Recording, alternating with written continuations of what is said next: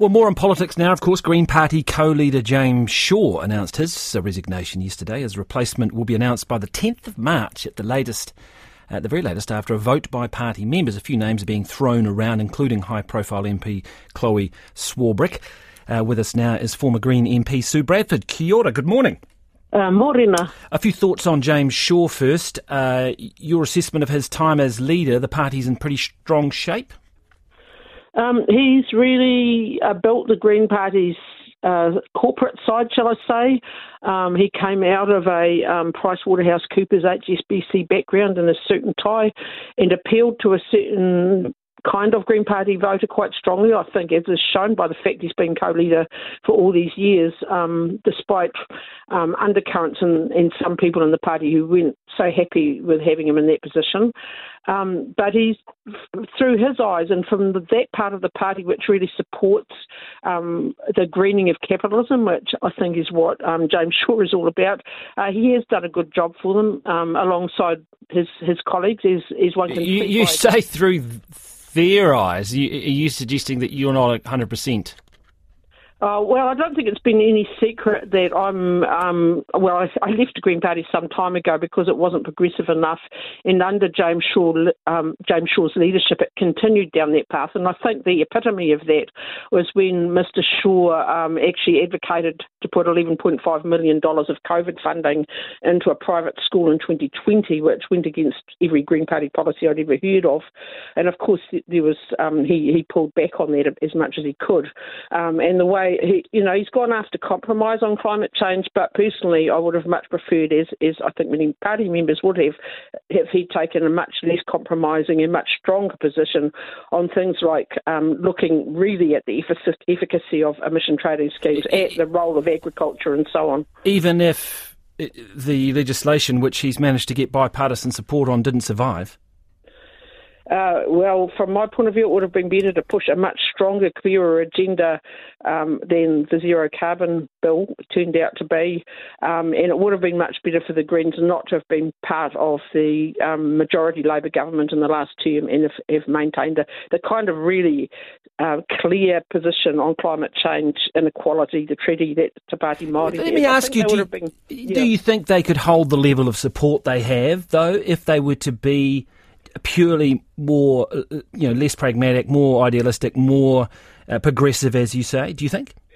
Um, well, who knows? That's with the voter, but I think that they, if to make to move left, you can do that pragmatically and clearly. Um, the issues of climate justice, poverty, and inequality in the treaty are accelerating and massive in this country. It's becoming even more divisive under the new government.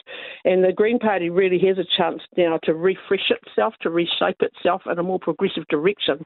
And I think um, Mr. Shaw's resignation is actually really timely, I'm sure, for himself as, as well as for the party, giving it a chance for renewal. Interesting. And I, and I know you say, and it's interesting, I know you said you you're no longer a member, so you wouldn't be wouldn't be voting in this process or involved in this process. But do you think there is an appetite amongst your friends who are presumably in the Green Party or people that you know for a more progressive leader, for a more progressive, aggressive stance, if you like, on some of those social justice issues?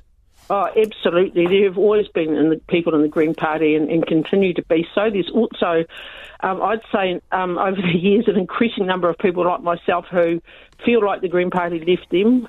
Um, and who knows in future what could be rebuilt if it took a strong and clear enough direction. So, who's the um, who's the leader, the potential co-leader you believe that would fit that bill?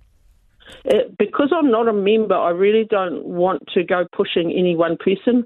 Um, but it feels like the field um, at, the best can only be out of four people because they've only they're only going to have four experienced MPs left plus Marama. So that's Chlöe Swarbrick, Julie Anne Genter, Teanau Tuiono or Ricardo Menendez March. And from that pool of four, um, I would imagine the party's looking at them and they'll be looking at themselves to see whether they really want to make that kind of commitment and, and take that kind of risk with their lives. Um, because as we can all see, it, it, it's a very tough job being an MP and being a leader at the moment, especially if you take um, unpopular stands, as the Greens tend do you think, do. Do you think there should be a contest, or would you would it be better in the interest of the party or in the interest of the movement if it was one candidate, if, if Chlöe Swarbrick, for example, was uncontested?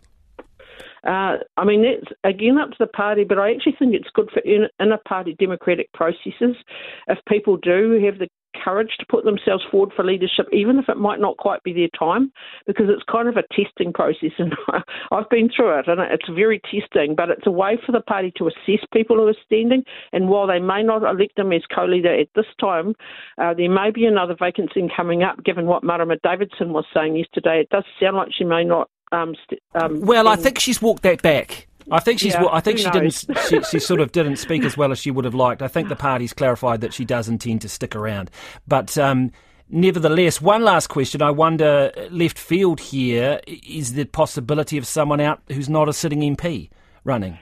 Um, within the Green Party's constitution, that's always possible, but it's it happened once before when I was around, and it was a very weak position for that person to be in in some ways, because if you're not an MP and part of the caucus, you're still there, but you don't have the same mana and resources at your disposal. And I think it's better for the caucus and the party if the person is a sitting MP.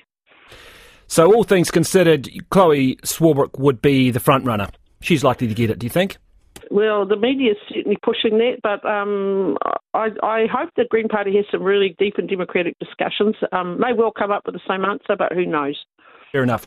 Thank you very much for your thoughts. Appreciate that this morning. That is uh, former Green MP Sue Bradford, no longer a member of the Green Party, but a uh, pretty active political commentator